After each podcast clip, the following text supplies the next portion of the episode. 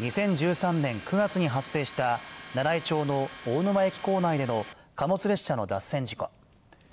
当時レール幅の検査数値が改ざんされていたことを踏まえ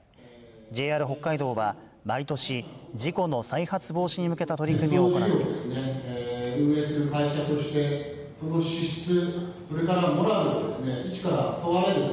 えー、事故で、えー、ありました事故から10年が経った今日会場では事故当時の現場映像の視聴のほか不正の再発防止に向けた講演が行われ参加した社員らは安全の徹底を再確認していました。